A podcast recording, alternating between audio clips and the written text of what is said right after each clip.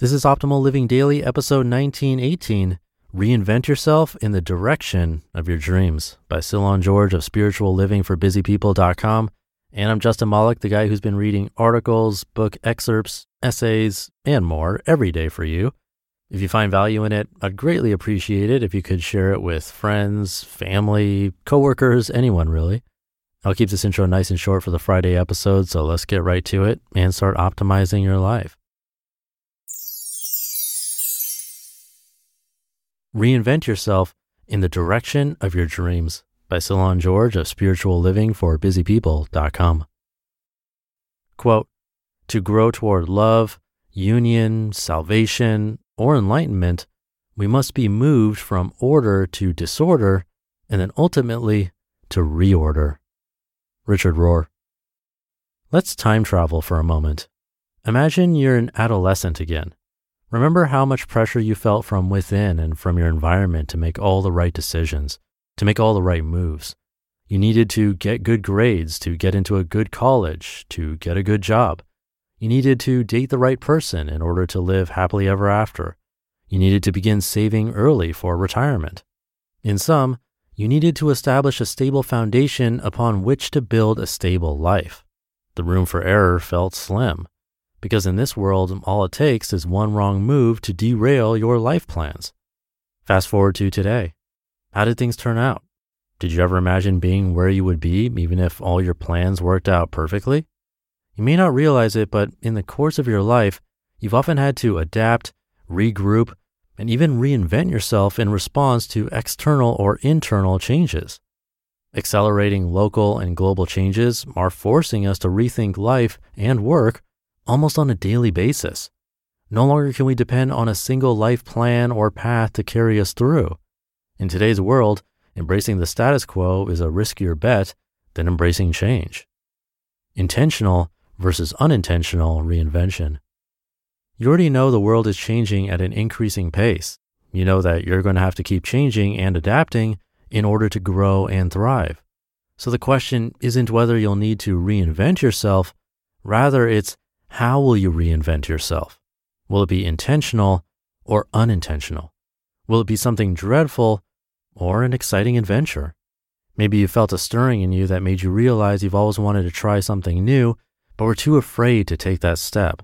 But life is inching you to the proverbial fork in the road where you'll need to make a decision.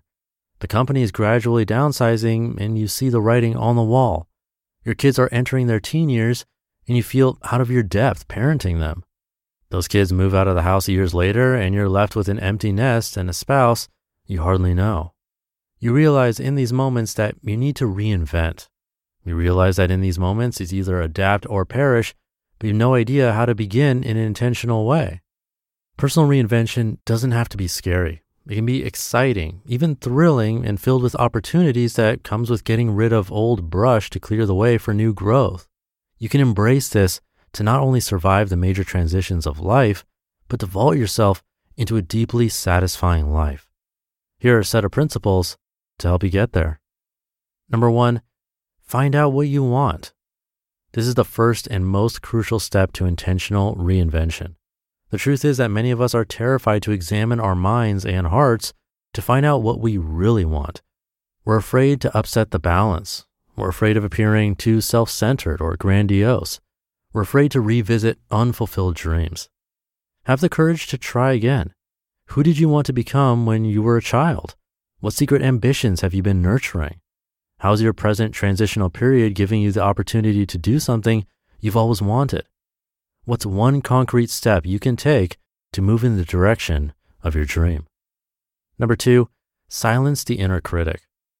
Maybe you're thinking to yourself that you used to be more flexible, but now you're too old for something new. Or maybe you believe you're not smart enough. Or maybe you just think it's too late. During times of upheaval and change, the inner critic will tell you almost anything to keep you safe, to keep you from doing something risky or stupid. But in order to reinvent and transform yourself, you must silence the critic. Gently let it know that you will be okay. Let it know that you have what it takes to do something new and that something exciting is around the corner.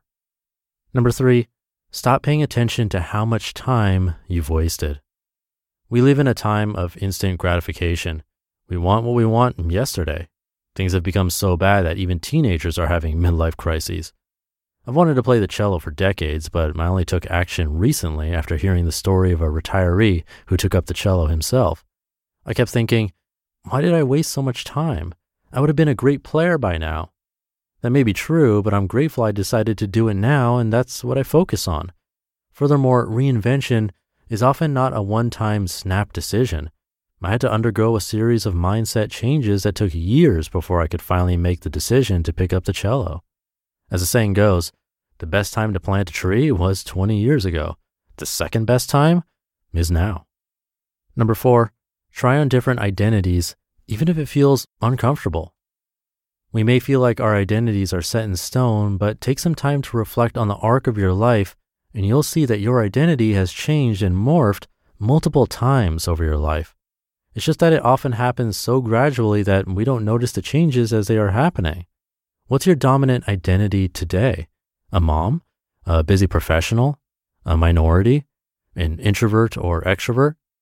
How's your dominant identity reinforced on a personal and societal level? Come up with as many other identities as you can. Can you try on other identities you don't naturally gravitate to for a time out of pure curiosity and experimentation? How might doing this change or challenge your thinking? How might it challenge those who have invested in your current identity? How might it help you form a new and more empowered identity for yourself? Number five, don't wait for permission. Once you've decided to try something new, start taking action immediately. Don't wait for the permission of friends, foes, or authority figures. Don't wait for the right set of circumstances. Don't wait until you've done exhaustive research. Simply begin taking action. Sure, you'll make mistakes along the way. Sure, you'll be criticized and talked about behind your back. But it's okay because your loudest critics are probably feeling stuck themselves and feel threatened by your action taking.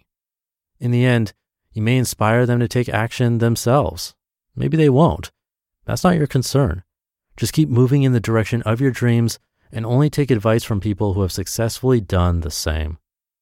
Number six, notice and celebrate small changes along the way. This is important because the reinvention process takes time, especially when it comes to challenging and changing deeply held assumptions and mindsets. If you've been a painfully shy person your whole life, introducing yourself to two people in a social setting is a huge deal.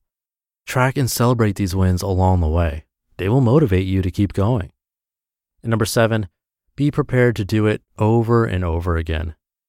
Reinvention is not a one time deal. You'll need to be prepared to adapt and adjust to the constant flow of life.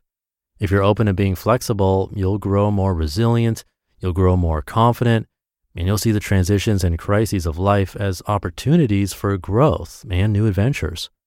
So don't be afraid of change. Embrace it. Use it to reinvent yourself in the direction of your dreams.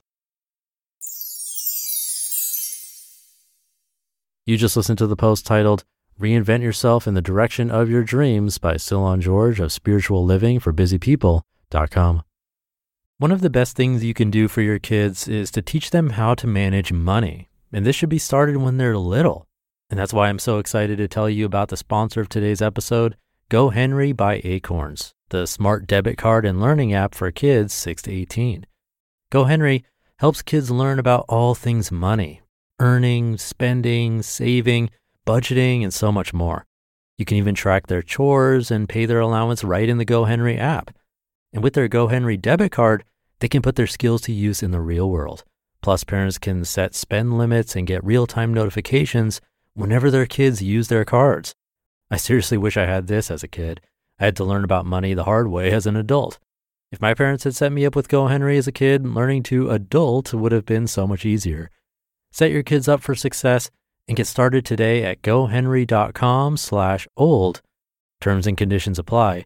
Renews from $4.99 per month unless canceled. And thank you to Cylon George. He wrote this before the global pandemic. Actually, it seems like right before, and how appropriate and timely considering everything that happened. Here's a quote again from his post Accelerating local and global changes are forcing us to rethink life and work almost on a daily basis. That's like more true now than ever before with the pandemic and I'm sure on some level we can all relate. Number four is something I highly agree with and led me to where I am today. Number four was trying on different identities, even if it feels uncomfortable. But what I found is that it comes in phases with motivation, courage, all that fun stuff. But that's really for the better because if we were constantly trying new identities, then we wouldn't really have one, I think. But more often, we can get stuck in identities and that that's who we are, when the opposite might be true. I'm sure you've seen people in your own life go into a field that you never expected or their personality shined and it was much different than you thought. I'm hoping to work on this more soon. It's really important and something to think about from time to time. So, something to think about in your own life. I'll leave it there. Thank you for being here and listening every day and considering these articles and my commentary. And I'll see you tomorrow over the weekend where your optimal life awaits.